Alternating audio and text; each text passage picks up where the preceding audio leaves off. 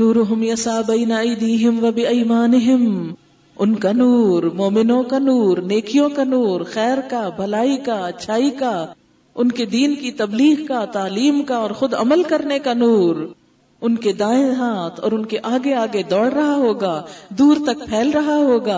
یقولون، وہ کہیں گے، ربنا، اے ہمارے رب، اتمم لنا نورنا، ہمارے لیے ہمارا نور مکمل کر دے، ہمارا نور ہم پر تمام کر دے۔ یہ کیوں کہیں گے؟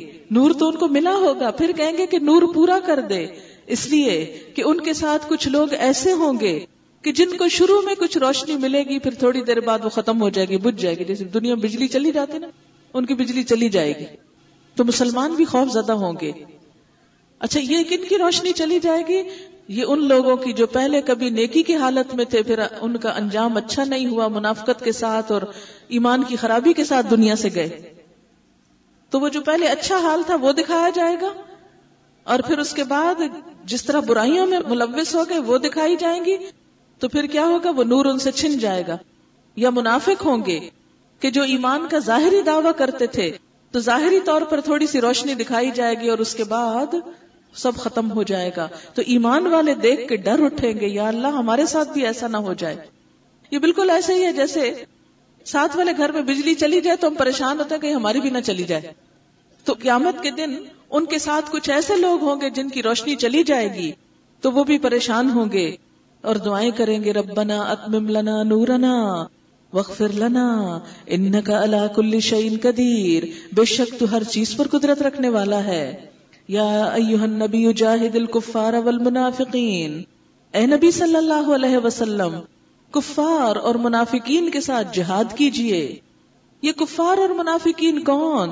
جو ایمان والوں کو دین پر نہ چلنے دیں، جو ایمان والوں کے لیے دین کا رستہ مشکل کر دیں، ان کے ساتھ وغلظ علیہم، سخت رویہ اختیار کیجئے۔ حقیقت یہ ہے کہ ابتدائی دور میں حکم یہ تھا کہ منافقوں کو نظر انداز کرو، ان کو معاف کر دو، درگزر کرو، جانے دو اور اپنا کام کرتے چلے جاؤ۔ یہ کیوں تھا؟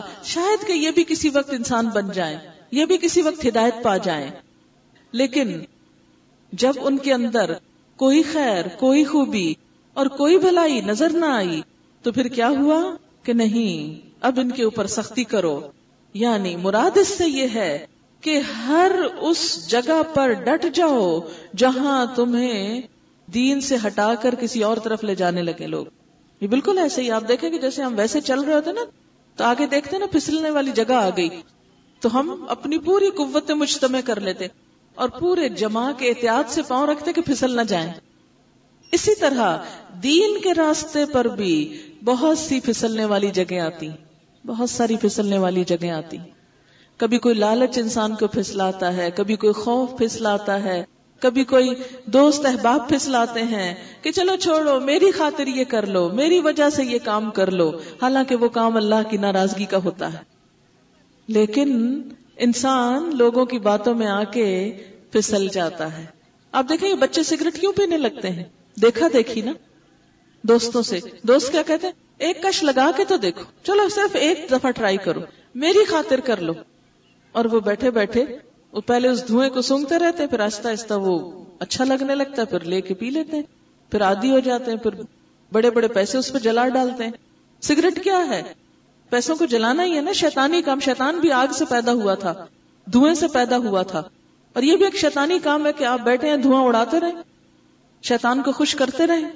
لہذا کوئی ایسا کام کہ جو ہمیں اللہ کے راستے سے ہٹائے، کوئی ایسی چیز، کوئی ایسا لالچ، کوئی ایسا خوف، تو اس میں انسان ہوشیار ہو جائے، نہیں، میں نے دین کا راستہ نہیں چھوڑنا، میں نے لوگوں کی پیروی نہیں کرنی، میں نے معاشرے کو نہیں دیکھنا، میں نے تو دیکھنا اللہ کا حکم کیا ہے، اس لیے کہ میں آئی اللہ کی طرف سے ہوں، میں نے جانا اس کی طرف ہے، اس نے میرا حساب لینا ہے، رزق وہ مجھے دیتا ہے، میرا نفع نقصان اس کے ہاتھ میں ہے، میں اس کو نہیں ناراض کر سکتی۔ دنیا راضی ہوتی کہ ناراض، وہ ایک الگ بات ہے، لیکن میں اللہ کو ناراض نہیں کر سکتی۔ اور بھولے سے اگر کوئی ایسا کام ہو جائے پھر انسان توبہ معافی کر کے پھر اپنے رستے پہ پلٹ جائے۔ مثلاً آپ یہاں سے گھر جائیں گے، اگر بھول کے کوئی موڑ غلط کاٹ گئے تو آپ اسی گلی میں چلتے جائیں گے، مثلا اگلی گلی میں مڑنا تھا، پہلی گلی میں مڑ گئے تو وہ چلتے جائیں گے، کوئی بات نہیں، مڑ تو گئے، اب چلنے آئے چل جائیں، نہیں، واپس آئیں گے اور اپنی اصلی گھر کی گلی کی طرح مڑیں گے۔ اسی طرح مومن کا گھر تو جنت ہے، کوئی گلی جو اس سے پہلے ادھر ادھر مڑ لے، ادھر نہیں مڑنا، اصل گلی میں جا کے مڑنا ہے، تاکہ وہ منزل نہ ہاتھ سے جائے۔ وہ ہمیشہ کی خوشیوں کا گھر ہے، اس کے اوپر کسی چیز کا سودا نہیں کرنا، کسی چیز کو قربان نہیں کرنا کہ جو اس کی طرف لے جانے والی ہو۔ مثلاً آپ دیکھیں کہ کوئی چیز جو آپ کو یہاں سے گھر لے جانے والی ہو، وہ آپ کسی کو دے ڈالیں گے، اچھا لے جاؤ تم، نہیں۔ اسی طرح کوئی ایسا عمل جو جنت تک پہنچانے والا، اس کو چھوڑ نہیں دینا، کرتے کرتے اس کو آخر دم تک کرتے چلے جانا۔ اسی لیے ایمان کی سلامتی کی دعا ضرور مانگنی چاہیے کہ اللہ ہماری آخر اچھی کرنا، ایسا نہ ہو کہ ہم نیکیوں پہ چلتے چلتے لوگوں کے پھسلانے میں، دھوکے میں، زمانے کی باتوں میں آ کے اپنے اصل کو، اصول کو، دین کو، طریقے کو چھوڑ بیٹھیں صرف لوگوں کی خوشی کے لیے۔ آج آپ دیکھیں کہ بہت سا حجاب اور پردہ کیوں اٹھ گیا؟ کیا ہم سب شروع سے ایسے ہی تھے؟ نہیں، بہت سے گھرانے بہت دیندار تھے، بہت پردے کے پابند تھے، آہستہ آہستہ وہ سب چیزیں کیوں ختم ہو گئیں؟ زمانے کو دیکھتے دیکھتے، لوگوں کو دیکھتے دیکھتے۔ لیکن آپ دیکھیں کہ یہ سارے لوگ جن کی خاطر ہم کوئی بھی ایسا کام کریں، ہمیں اللہ سے بچانے والے ہیں، چھڑانے والے ہیں، کام آنے والے ہیں، نہیں۔ پھر اس کے بعد آپ دیکھیں اللہ تعالیٰ دو مثالیں دے کے بات بالکل صاف کر دیتے ہیں، واضح کر دیتے ہیں، کھول دیتے ہیں۔ پہلی مثال، ضرب اللہ مثلا للذین کفروا امرأۃ نوح، اللہ تعالیٰ کافروں کے لیے نوح علیہ السلام کی بیوی کی مثال دیتے ہیں۔ یہ تو ہم سب جانتے ہیں نا، نوح علیہ السلام کے واقعات، اور جب وہ دنیا میں آئے اور کتنے سال رہے اور کیا کیا کیا۔ اور نہیں جانتے تو ہم ماؤں کو جاننا چاہیے، تاکہ بچوں کی پہلی تعلیم جو ہے وہ کہانی سنانے سے ہوتی ہے، اور ان کی تربیت اگر آپ کرنا چاہتے ہیں تو سب سے پہلے اچھی کہانیاں سنانا شروع کریں، اس سے انشاءاللہ تعالیٰ ان کا ذہن بنے گا۔ تو اللہ تعالیٰ کافروں کے معاملے میں ایک مثال بیان کرتے ہیں نوح علیہ السلام کی بیوی کی، وامرأۃ لوط، لوط علیہ السلام کی بیوی کی۔ یہ کون تھی دونوں؟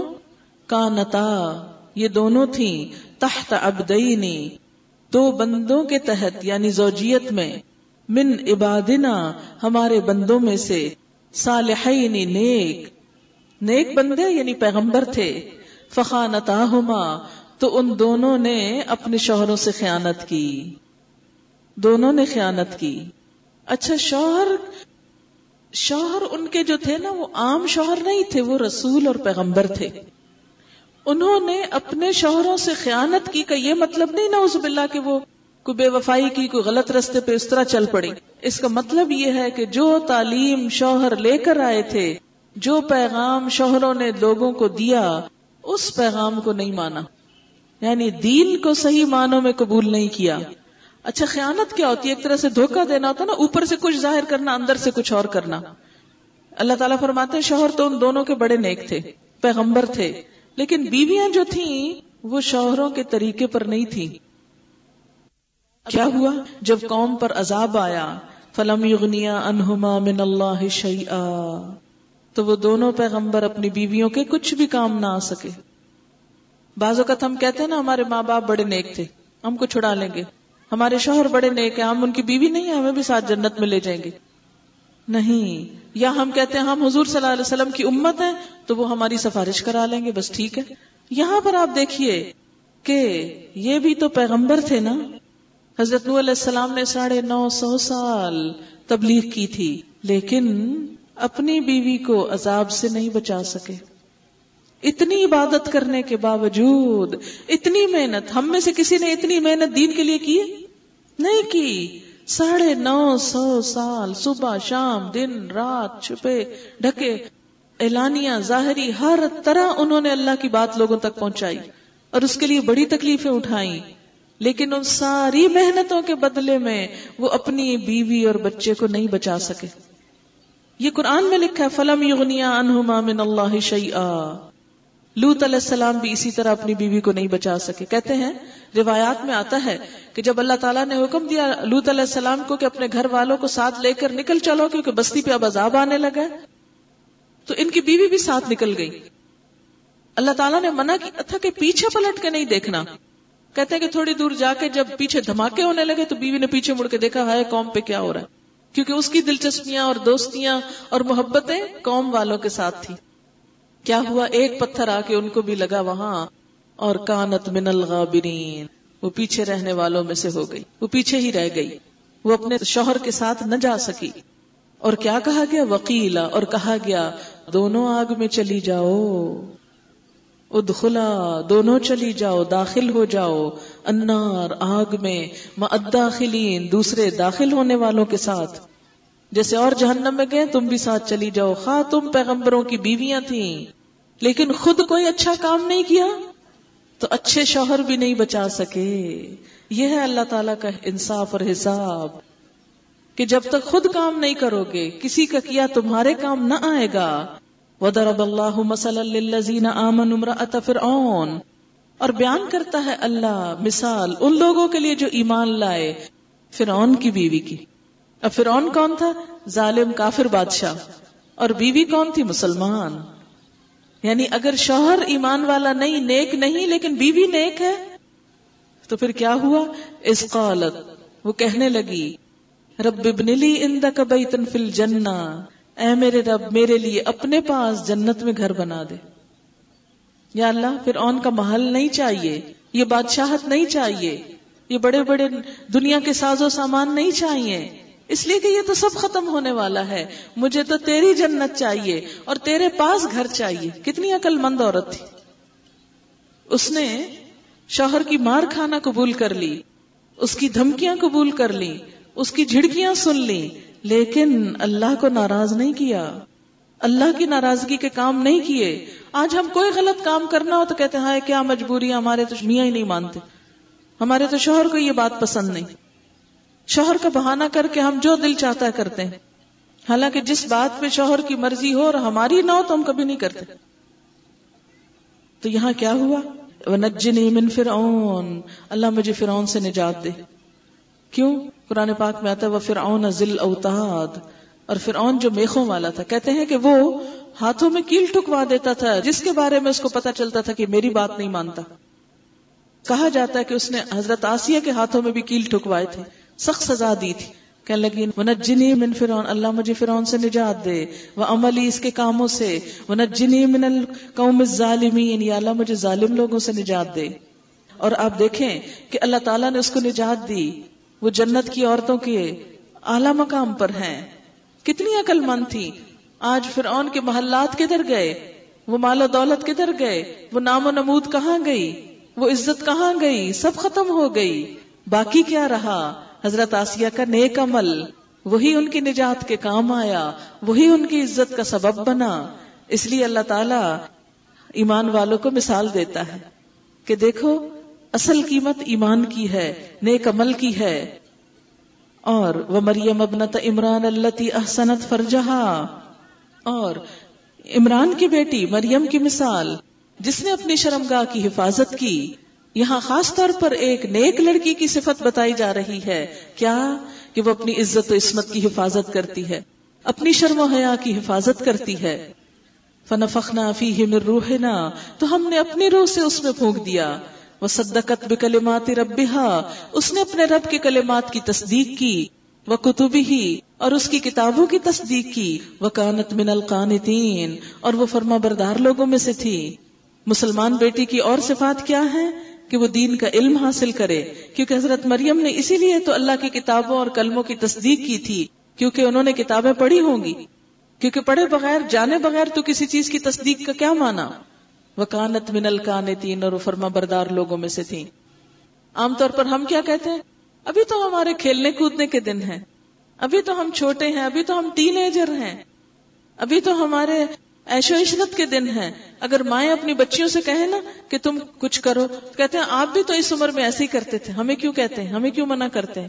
نہیں, انسان کو شکر ادا کرنا چاہیے کہ جتنی جلدی اللہ تعالیٰ اس کو اپنے رستے کی ہدایت دے, اور جتنی جلدی اس کو اس بات کی توفیق نصیب ہو کہ وہ اللہ کو راضی کر سکے.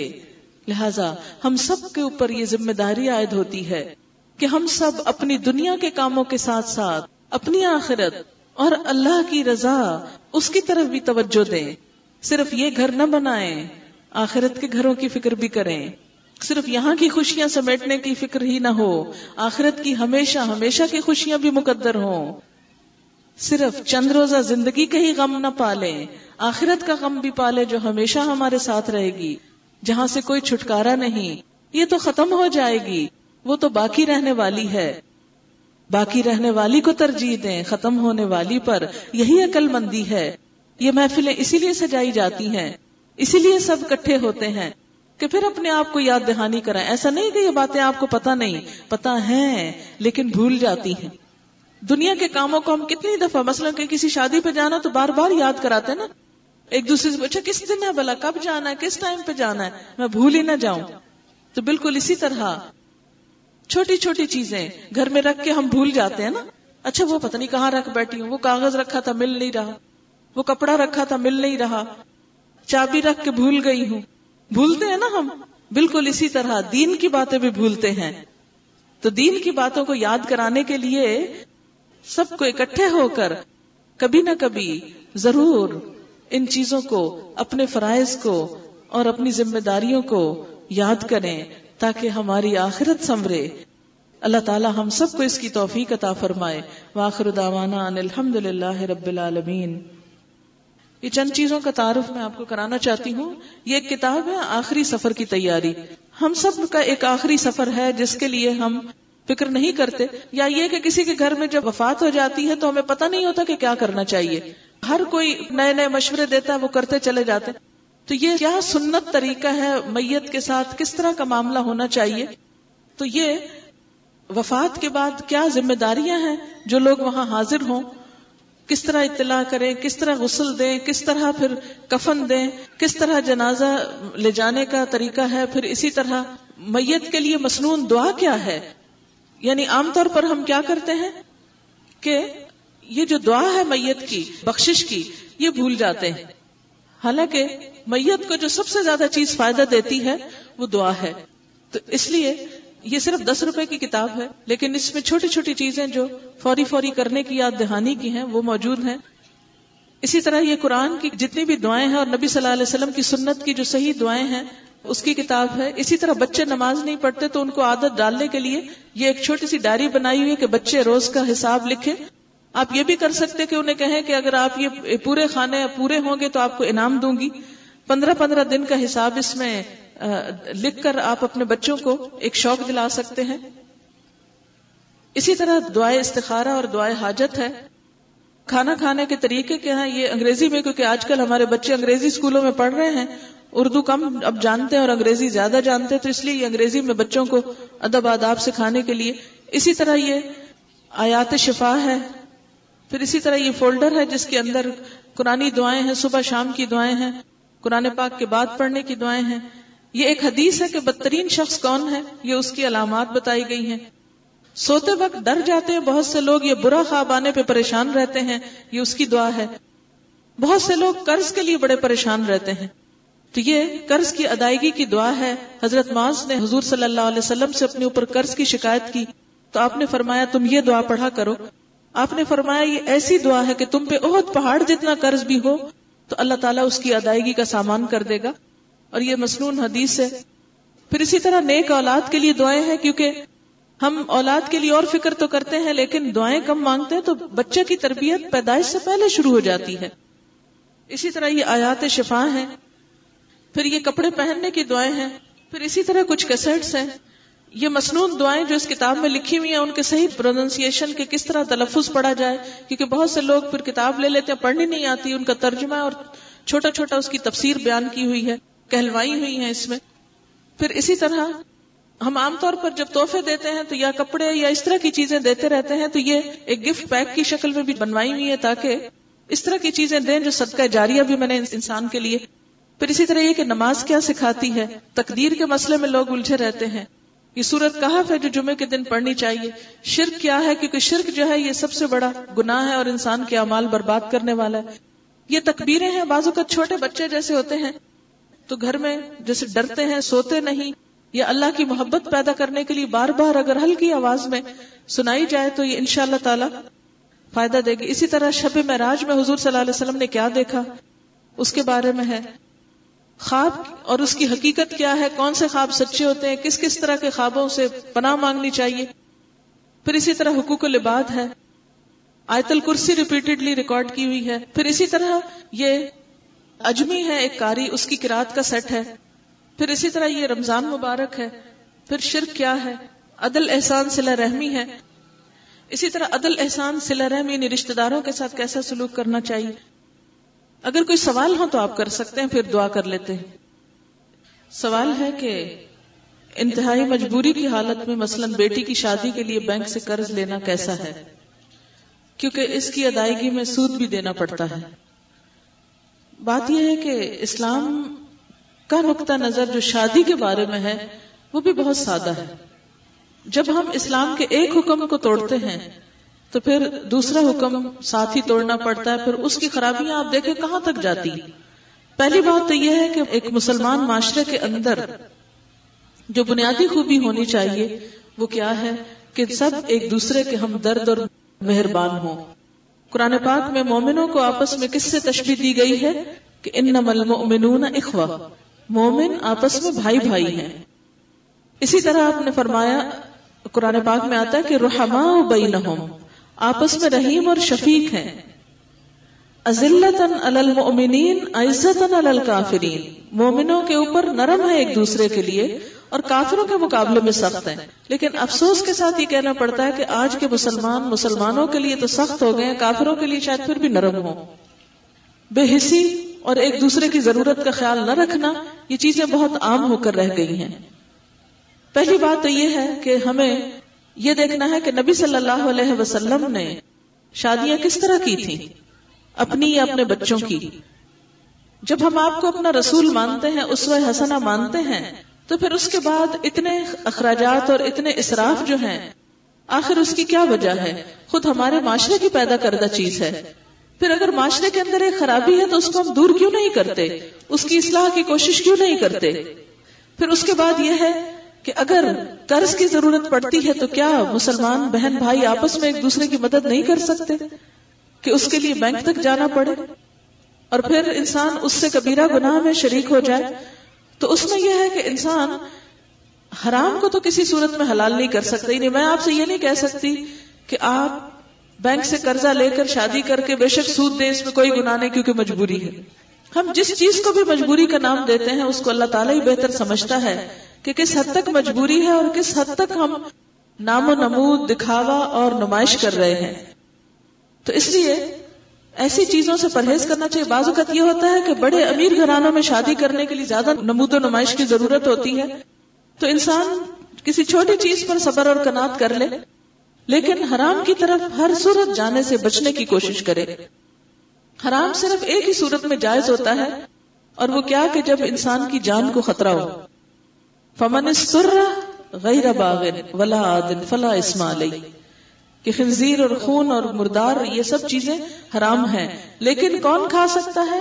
جو بڑا ہی بے قرار ہو جائے، مجبور ہو جائے کہ اور کچھ مل ہی نہیں رہا کھانے کو سوائے اس کے کہ مردار سامنے پڑا ہوا ہے، تو پھر وہ کھا سکتا ہے، اور صرف اتنا کھائے جس سے اس کی جان بچ جائے. اسی طرح اگر جان بچانی ہے تو اس وقت کوئی ایسی چیز دی جا سکتی ہے، کسی دوائی میں مثلاً کوئی ایسی چیز پڑی ہوئی ہے، لیکن عام حالات میں نہیں. اسلام میں پردے کا کیا تصور ہے، کیا چہرہ ڈھانپنا ضروری ہے کہ نہیں؟ اس میں آپ دیکھیں کہ اسلام میں پردے کے بارے میں سورت نور میں حکم آتا ہے اور سورت احزاب میں حکم آتا ہے. سورت نور میں جو حکم آتا ہے وہ کیا ہے کہ وَلَا يُبْدِينَ زِينَتَهُنَّ، کہ مومن عورتیں جو ہیں اپنی زینت ظاہر نہ کریں، خوبصورتی ظاہر نہ کریں. تو ہم سب جانتے ہیں کہ سب سے زیادہ خوبصورت حصہ انسان کے جسم میں کون سا ہے؟ اس کے پاؤں، ہاتھ، چہرہ. اسی لیے چہرہ جو ہے وہ خوبصورتی کا ایک حصہ ہے. دوسرا سورت الاحزاب میں آیت آتی ہے، یا ایھا النبی کل ازواجک و بناتک و نساء المؤمنین یدنین علیہن من جلابیبہن. اے نبی صلی اللہ علیہ وسلم، اپنی بیٹیوں سے، بیویوں سے اور عام مسلمان عورتوں سے کہہ دیجئے کہ اپنے اوپر اپنے چادر پلو لٹکا لے. تو اس سے بھی کیا پتہ چلتا ہے، جیسے پہلے زمانے میں عورتیں گھونگھٹ نکالتی تھیں، تھوڑا ادھر سے کھسکا لیا، تھوڑا ادھر سے ڈھانپ لیا.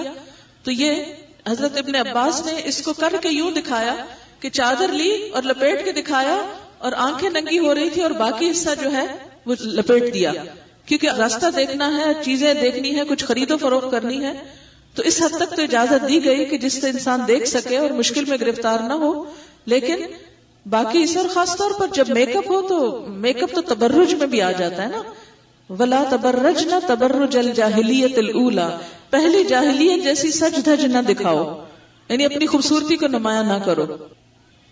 نماز پڑھتے ہوئے کئی خیالات آتے ہیں، اس کے لیے کوئی دعا بتائیں جس سے نماز صحیح پڑھی جا سکے۔ اس کے لیے اعوذ باللہ من الشیطان الرجیم، اور اسی طرح اعوذ باللہ السمیع العلیم، اور ایک روایت میں آتا ہے کہ بائیں طرف انسان تھتکار دے، یعنی تھتکارنے کا مطلب تھوک پھینکنا نہیں ہے، بلکہ ایسے تھو تھو تھو کر کے ہلکا سا اس طرف کو کر دے شیطان کی طرف، اس سے انشاءاللہ تعالی کنٹرول ہوں گے۔ الہدا اسکول کے بارے میں تعارف کرائیں۔ الہدا جو ہے وہ ایک تعلیمی ادارہ ہے، جس طرح کوئی بھی اسکول ہوتے ہیں ایسے ہی ایک اسکول ہے کہ جس میں قرآن پاک کو ترجمہ اور تفسیر کے ساتھ بنیادی طور پہ پڑھایا جاتا ہے۔ یہ کوئی جماعت نہیں، کوئی تحریک نہیں، کوئی پارٹی نہیں، کوئی گروہ نہیں، کوئی فرقہ نہیں، کوئی کچھ نہیں، بس ایسے اسکول ہے جیسے کوئی سڑک پہ اور اسکول ہے، ایسے ہی اگر یہاں کوئی الہدا ہو تو وہ ایک اسکول ہوگا جس میں لوگ قرآن کی تعلیم حاصل کریں گے۔ ایک سوال پوچھنا ہے کہ آج جس کو بھی کہے کہ یہ کام شریعت کے خلاف ہے تو وہ کہتا ہے اللہ بخشنے والا ہے، اور اللہ نے کہا کہ کلمہ پڑھنے والا ایک دفعہ جنت میں ضرور جائے گا۔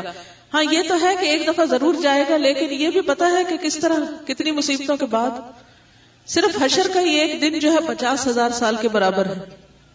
دنیا میں ہم تھوڑی سی عیش و عشرت کر کے اپنے لیے مصیبت کھڑی کر لیں تو 50,000 سال ہم تکلیف اٹھا سکتے ہیں۔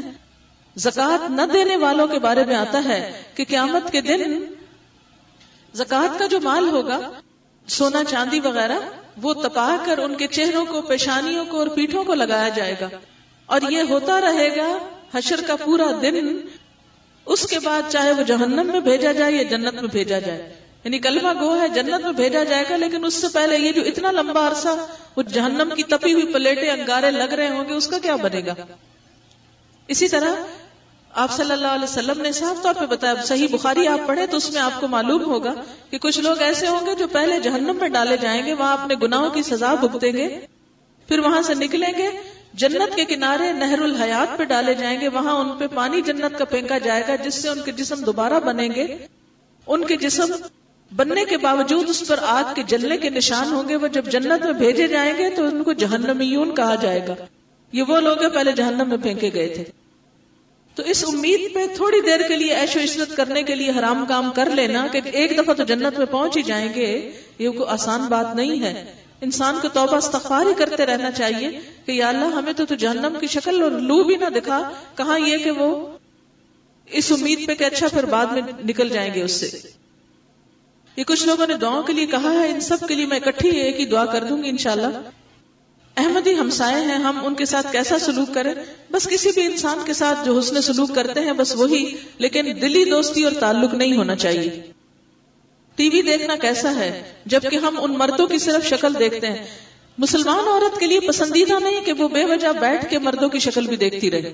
قرآن پاک میں آتا ہے وَقُلِ لِلْمُؤْمِنَاتِ يَغْضُضْنَ مِنْ أَبْصَارِهِنَّ وَيَحْفَظْنَ فُرُوجَهُنَّ، یہ سورت نور کی آیت ہے کہ مومن عورتوں سے کہہ دیجئے کہ وہ اپنی نگاہیں جھکا کے رکھیں اور اپنی شرمگاہوں کی حفاظت کریں، کیونکہ فحش سین انسان کو غلط رستوں کی طرف پھر لے جاتے ہیں۔ جب ٹی وی کے اوپر لڑکی لڑکے کو بے حیائی کرتے ہوئے دیکھیں گے تو کہ ایک ایمان والی بچی کے لیے اس کے دل میں شرم و حیا باقی رہے گی نہیں، اس کی بھی اترے گی، پھر وہ بھی ایسی چیزوں کو آہستہ آہستہ انجوائے کرنے لگے گی، پھر یہ ان چیزوں کی برائی اور قباحت میں نکلنے لگتی ہے۔ تو یہ سب چیزیں دیکھنے سے ہی شروع ہوتی ہیں۔ اور پھر آپ دیکھیں کہ قرآن پڑھنے کے لیے تو ہمارے پاس وقت کوئی نہیں، دین سیکھنے کے لیے تو وقت کوئی نہیں، عمل کرنے کے لیے تو وقت کوئی نہیں، لیکن ایسی چیزوں کے لیے ہم گھنٹوں بھی بیٹھے رہے ڈرامہ دیکھنے، تو ہمیں احساس ہی نہیں ہوتا کہ گھنٹہ بھی گزر گیا۔ کیا عشاء کی نماز میں بھی ہم ایک گھنٹہ لگاتے ہیں؟ جنت کے لیے تو گھنٹہ نہیں لگاتے، لیکن ٹیلی ویژن کے آگے آرام سے گھنٹہ گزار لیتے ہیں۔ میں FSC کی طالبہ ہوں، جو بھی یاد کرتی ہوں بھول جاتا ہے۔ اس کے لیے آپ یہ شاید یہاں کارڈ ہو، مجھے پتہ نہیں ہے کہ نہیں، لیکن ایک دعاؤں کا کارڈ ہے، حصول علم کی دعائیں، اس میں رب شرح لی بھی لکھا ہوا ہے، رب زدنی علما والا بھی لکھا ہوا ہے۔ وہ بک مارکر کی شکل میں اگر وہ کتاب کے اندر رکھ لیں، جب بھی آپ پڑھنے لگیں پہلے اللہ تعالیٰ سے دعا مانگیں وہ، پھر اس کے بعد آپ پڑھائی شروع کریں. دل چاہتا ہے ٹی وی پہ آپ کا پروگرام رکھا جائے تاکہ لاکھوں لوگ مستفید ہوں. کیا ایسا ممکن ہے؟ پتہ نہیں, میں نے تو خود کبھی کوشش نہیں کی. اگر کبھی کوئی کہے تو کر دیتی ہوں. کیا حجاب میں وہاں اپنا درس دیں؟ اس میں یہ ہے کہ ایسی چیزیں میں نے کبھی خود اس طرح کی کوشش نہیں کی, کیونکہ ظاہر ہے ٹیلی ویژن میرا نہیں ہے, یہ ریڈیو میرا نہیں ہے, اور پھر یہ کہ ساری ذمہ داری میری ہی نہیں ہے اور لوگوں کی بھی ذمہ داری ہے. میری خود ایک دفعہ بات ہوئی تھی ٹیلی ویژن والوں سے کہ آپ یہ اتنے فضول پروگرام کیوں دکھاتے ہیں, تو انہوں نے کہا آئے میں آپ کو خط دکھاتا ہوں جو لوگوں کی فرمائش پہ ہم لگاتے ہیں.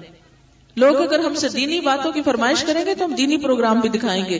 لوگ فرمائش گانوں کی کرتے ہیں تو ہم دینی پروگرام کیسے دکھا سکتے ہیں؟ تو یہ تو پھر ہمارا فرض بنتا ہے نا کہ جب لوگ خط ان کو لکھتے ہیں کہ فلاں پروگرام دکھا دیں فلاں چیز, تو پھر وہ بھی وہی دکھاتے ہیں. قیامت کے دن بھی وہ یہی کہیں گے یا اللہ لوگ یہ دیکھنا چاہتے تھے اس لیے ہم بری ذمہ ہیں, ہم نے وہی دکھایا ان کو. بیٹی کے لیے رشتے کے لیے مختلف لوگوں سے استخارہ کرایا, کسی نے خواب اچھا دیکھا کسی نے صحیح دیکھا, اس لیے پریشان. آپ خود استخارہ کریں, کسی سے کیوں کراتی ہیں, خود کریں. اور خود کرنے کا طریقہ کیا ہے کہ 2 نفل پڑھ کر دروشری وغیرہ پڑھ کے دعا استخارہ پڑھیں.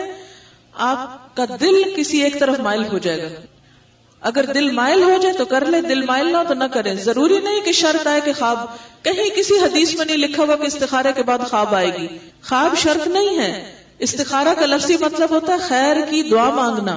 2 نفل پڑھ کے مسنون استخارے کی دعا پڑھتے جائیں, 7 دن کریں, 2 ہفتے کریں, اور اس کے بعد دل اگر مائل ہو جائے تو کام کر لیں, نہ مائل ہو تو چھوڑ دیں. گزارش ہے کہ آپ کو اللہ تعالیٰ نے خاص رحمت سے نوازا ہے, بہت سے لوگ آپ کی طرف کھینچے چلے آتے ہیں. آپ امت مسلمہ کی وحدت کے لیے کوشش کریں کہ سب دیندار لوگ مل کر پاکستان میں اسلامی انقلاب کے لیے جدوجہد کریں. آپ دیکھیں کہ ہماری تو سب سے بڑی کوشش یہی ہے کہ سب مسلمان اکٹھے ہوں, اور سب کو اکٹھا ایک چیز پہ کیا جا سکتا ہے, یاد رکھیں, اور وہ چیز قرآن پاک ہے. اگر ہم سب قرآن کی طرف آ جائیں, قرآن پڑھیں, سیکھیں, سکھائیں, گھر گھر میں اس کو پہنچائیں, پھیلائیں, اور ہر شخص تک اس کی بات کو لے کر جائیں, تو ہو نہیں سکتا کہ اسلام اس ملک میں نہ آئے. لیکن جب تک ہم قرآن کی تعلیم پر توجہ نہیں کریں گے, اس کو نہیں سکھائیں گے, گھر گھر تک, کان کان تک, دل دل تک یہ نہیں پہنچے گا, اس وقت تک ساری باتیں جو ہیں وہ صرف باتیں رہ جاتی ہیں. اگر انسان کوئی غلطی کرے انجانے میں, پھر اس کے بعد توبہ کرے, اسی طرح اس سے وہ غلطی دوبارہ انجانے میں ہو جائے تو کیا دوبارہ سچے دل سے توبہ کر لے؟ جی ہاں. ایک فارسی کا شعر ہے, 100 بار اگر توبہ شکستی باز آ. اگر 100 دفعہ بھی توبہ ٹوٹ جائے تو پھر بھی باز آ جاؤ, پھر توبہ کر لو, جان کے نہ توڑے. لیکن انسان ہے نا, مثلاً ایک جگہ سے چوٹ لگتی ہے, بعض وقت گزرتے پھر چوٹ لگ جاتی ہے. حالانکہ خود کو چوٹ مارنا مقصود نہیں ہوتا, لیکن بھول جاتا ہے انسان, پھر ادھر ہی جا پڑتا ہے. آپ چلتے چلتے کبھی پھسلنا چاہتے ہیں لیکن پتہ ہی نہیں چلتا, پھسل جاتے. تو اسی طرح انسان سے غلطی ہو جاتی, یہ نہیں ہو سکتا کوئی فرشتہ ہے اور اس سے غلطی نہیں ہو سکتی.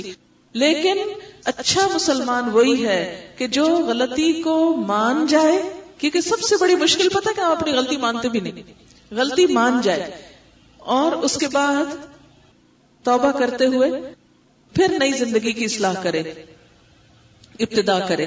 وہ نمازیں جو ہم نے سالوں کے حساب سے قضا کی ہیں, اس کا کفارہ یا فدیہ کیا ہے؟ آپ دیکھیں کہ کفارہ فدیہ کوئی نہ تو قرآن میں لکھا ہوا نہ حدیث میں لکھا ہوا ہے. کئی لوگ کہتے ہیں کہ وہ دوبارہ پڑھ لیں. بعض علماء یہ کہتے ہیں کہ توبہ استغفار اچھی طرح کریں اور آئندہ کوئی نماز نہ چھوڑیں. ہاں, اگر جیسے سو گئے اور الارم لگایا اور پتہ ہی نہیں چلا اور نماز چلی گئی, تو اب کیا کریں؟ جس وقت آنکھ کھلے اٹھ کے پڑھ لیں. یہ نہیں کہ آپ الارم ہی بعد کا لگائیں, 8 بجے صبح کا لگائیں, ایسے نہیں. یا اسی طرح یہ ہے کہ بعض اوقات انسان بھول جاتا, کہتا او ہو میں تو نماز ہی نہیں پڑھی, جس وقت یاد آئے پڑھ لیں. لیکن کوئی مومن ہوتے ہوئے جان بوجھ کے نمازیں نہیں چھوڑتا ہوتا. اب جو ہو گیا سو ہو گیا. قرآن پاک میں کیا آتا ہے؟ ما قد سلف, جو ہو چکا سو ہو چکا. اب کیا ہے, نئے سرے سے پکا صحیح طور پر شروع کر دیں. جو ہو چکا سو ہو چکا, اس پہ معافی مانگیں اور کثرت سے نفل وغیرہ پڑھا کریں تاکہ پچھلا بھی کفارہ ہوتا رہے. دنیاوی تعلیم اگر اسلام کی سربلندی کے لیے حاصل کرنا مقصود ہو اور اس میں تمام سائنسی علوم شامل ہوں تو اس پہ روشنی ڈالیں, یہ بہت اچھی بات ہے. اس لیے کہ دنیا بھی اللہ نے بنائی ہے, اس کے علوم پڑھنا بھی عبادت ہے. لیکن صرف دنیا کا ہو جانا اور اللہ ہی کو بھول جانا, یہ اچھی بات نہیں. شوہروں کی اصلاح کے لیے کیا طریقے اختیار کیے جائیں, دنیاوی امور میں, دینی امور میں؟ اصلاح کا تو جو طریقہ ہے وہ یہی ہے کہ یا تو اچھی کتابیں یا اچھے دوست اور اچھی مجلسیں. اب عورت ہوتے ہوئے اگر آپ کے پاس کوئی ایسا طریقہ ہے کہ مثلا اچھا لٹریچر گھر میں رکھیں, اچھی کیسیٹس رکھیں, اچھے لوگوں کے ساتھ ملنا جلنا شروع کریں, پھر اسی طرح مسجدوں میں جہاں اچھا خطبہ ہوتا ہو وہاں پہنچنے کی کوشش کریں, جہاں کہیں مردوں کے درس وغیرہ ہوتے ہیں وہاں آپ لوگ جائیں, تو اسی سے اصلاح ہو سکتی ہے. ایک عورت کے ہاتھوں صرف نصیحت کرنے سے شوہر کی اصلاح عموماً نہیں ہوتی. پھر یہ ہے کہ دعا کریں, خاص نفل پڑھ کے اللہ تعالیٰ سے دعا کریں, یا اللہ ہمارے شوہر کو ہدایت دے, تو انشاءاللہ تعالیٰ اللہ تعالیٰ سبب پیدا کر دے گا, کیونکہ وہ دعائیں سننے والا ہے. بیٹی کی شادی کے لیے کوئی دعا بتا دیں, یہ سورۃ القصص کی آیت ہے نا, ربی انی لما انزلت الی من خیر فقیر, یہ دعا جو ہے آپ اس کو پڑھ سکتے ہیں. ایسے ہے کہ انہوں نے لکھا ہے کہ والدہ نے ناظرہ قرآن نہیں پڑھا, وہ قرآن بھی کھولنا چاہتی ہیں, کیا پڑھیں؟ اس کے لیے میں آپ کو مشورہ دوں گی کہ قرآن پاک کی جو تجوید کا یہ سیٹ ہوتا ہے نا, جیسے کسی بھی اچھے قاری کی آواز میں, وہ لے لیں اور روزانہ ایک کیسٹ سن لیا کریں, اور ساتھ قرآن پاک کھول لیں, اس کو دیکھتی رہیں اور ساتھ ساتھ وہ سنتی جائیں, انشاءاللہ ان کا شوق پورا ہو جائے گا. اور اگر تھوڑی سی بھی ہمت ہو تو بڑی عمر میں بھی سبق یاد ہو جاتا ہے, اس میں بھی محنت کریں تو انشاءاللہ ہو جائے گی. یہ سوال ہے کہ والدین اور شوہر کی فرما برداری میں سے فوقیت کس کو دینی چاہیے؟ شوہر کو. حدیث میں آتا ہے کہ عورت شوہر کے معاملے میں کسی دوسرے کی بات نہ مانے. شادی کے بعد سب سے بڑا حق شوہر کا ہو جاتا ہے. ہمارے ہاں خاندانوں میں خرابیاں بعض اوقات صرف اس لیے پیدا ہوتی ہیں کہ شادی کے بعد بھی مائیں پیچھے سے کوئی نہ کوئی بات کہے رکھتی ہیں اور وہ بسنے نہیں دیتی بیٹیوں کو. تو اس لیے عورت پر شوہر کی اطاعت فرض ہے. قرآن پاک میں آتا ہے فالصالحات قانتات, نیک عورتیں فرما بردار ہوتی ہیں, یعنی اپنے شوہروں کی. یہ سوال ہے کہ اجینو موتو چائنیز نمک کے بارے میں بتائیں. اس کے بارے میں پتا چلا کہ اس میں سور کا کچھ انزائمز ہوتے ہیں جو ڈالے جاتے ہیں, تو چائنیز یہ جو کھانے کسی ہوٹل میں آپ کھائیں یا گھر بنائیں, اجینو موتو جو ہے اس کا استعمال چھوڑ دیں. انڈونیشیا میں پچھلے ہفتے کا جو ٹائمز رسالہ تھا اس میں تفصیل آئی ہوئی ہے کہ کس طرح وہاں کے علماء نے یہ فتویٰ دیا, اور وہاں کی جو کمپنی کا ڈائریکٹر تھا اور وہ سب کو گرفتار باقاعدہ کر لیا گیا کہ جب منع کیا گیا تھا کہ یہ چیز نہ ڈالیں تو کیوں ڈالی. ویسے بھی سچی بات ہے کہ جو سادہ کھانے کے اندر صحت ہے وہ ان کھانوں کے اندر ہے بھی نہیں. ہم یہاں کے پیدا ہوئے, یہاں کے پلے بڑے لوگ, ہم کیا کھانے بیٹھ گئے اوٹ پٹانگ چیزیں. اسی وجہ سے ہمارے اندر وہ دین کی محبت, آپس کی محبتیں بھی باقی نہیں رہی. ہمارے دل جو تھے وہ ولایتی ہو گئے ہیں, تو وہ جو آپس کے تعلقات کی چاشنی اور شیرینی تھی وہ بھی ختم ہو کے رہ گئی. تو جو کھانے ہوتے ہیں وہ انسان کی جو پوری سوچ ہے اس پر بھی اثر کرتے ہیں. تو اس لیے صرف زبان کے ذائقے کے لیے کسی بھی قسم کا حرام اندر لے جانا جو ہے وہ درست نہیں. یہ نشے کے لیے کوئی دعا بتائیں. ایسا ہے کہ آیات شفا جو ہیں یہ دم کر کر کے مریض کو جو ہے وہ پانی وغیرہ میں پلائیں اور اس کے اوپر پھونکیں بھی. اچھا دعا کر لیتے ہیں. سبحان اللہ والحمد للہ ولا الہ الا اللہ واللہ اکبر ولا حول ولا قوة الا باللہ العلی العظیم. اللہم صلی علی محمد وعلی آل محمد کما صلیت علی ابراہیم وعلی آل ابراہیم انک حمید مجید. اللہم بارک علی محمد وعلی آل محمد کما بارکت علی ابراہیم وعلى آل إبراهيم إنك حميد مجيد. ربنا آتنا في الدنيا حسنة وفي الآخرة حسنة وقنا عذاب النار. ربنا لا تزغ قلوبنا بعد إذ هديتنا وهب لنا من لدنك رحمة إنك أنت الوهاب. ربنا هب لنا من أزواجنا وذرياتنا قرة أعين وجعلنا للمتقين اماما. لا حول ولا قوة الا بالله العلي العظيم. يا حي يا قيوم برحمتك نستغيث. اللهم انا نعوذ بك من جهد البلاء ودرك الشقاء وسوء القضاء وشماتة الاعداء. اللهم لا مانع لما اعطيت ولا معطي لما منعت ولا ينفع ذا الجد منك الجد. یا اللہ پاک جو کچھ ہم نے سنا ہے تو اپنی رحمت سے اسے قبول فرما. ہماری نیت کو صرف اپنے لیے خالص کر لے جو بات تیری مرضی کے مطابق ہوئی ہو ہم سب کو اس پر عمل کی توفیق عطا فرما، اور جو اللہ تعالیٰ آپ کی مرضی کے خلاف کوئی بات ہوئی ہو ہم سب کو اس سے دور کر دے، اور ہمیں اسی چیز کی توفیق دے جس سے تو راضی ہو جائے۔ اللہم وفقنا لما تحب وترضا، یا اللہ ہمیں ان کاموں کی توفیق دے جن کو تو پسند کرتا ہے اور جس سے تو راضی ہے۔ یا اللہ پاک تو ہمارے تمام گناہوں کو معاف کر دے، ہمیں اپنا قرب نصیب فرما، ہمیں اپنے صالح نیک بندوں میں شامل فرما، ہمیں رزق حلال عطا فرما، ہماری اولادوں کو ہماری آنکھوں کی ٹھنڈک بنا، ہمارے والدین پر اپنی رحمت فرما، جو بیمار ہیں انہیں صحت عطا فرما، جو دکھی ہیں ان کے دکھ دور فرما۔ یا اللہ پاک جو بچوں کے رشتوں کے لیے پریشان ہیں یا اللہ ان کی مدد فرما، یا اللہ جو بیمار ہیں انہیں صحت کاملہ عطا فرما۔ یا رب العالمین جو دنیا سے جا چکے ہیں ان کی بخشش فرما۔ یا رب العالمین تو ہم مسلمانوں کے دلوں کو باہم جوڑ دے، یا اللہ مسلمانوں میں باہم محبت پیدا کر دے، اپنی اطاعت کرنے والا بنا۔ یا رب العالمین ہمارے نسلوں میں اسلام باقی رکھنا۔ یا اللہ تو ہمارے گناہوں کو معاف کر دے، ہماری کوتاہیوں سے درگزر فرما۔ یا اللہ تو رزق حلال عطا فرما، یا اللہ تو ہر قسم کی پریشانیوں کو دور فرما، ایمان کی سلامتی کے ساتھ دنیا سے لے جانا۔ یا اللہ مرتے وقت کلمہ نصیب فرمانا، یا اللہ اپنے صالح بندوں میں شامل کر لینا۔ یا رب العالمین ہماری قبروں میں روشنی پیدا کر دینا، نور سے بھر دینا۔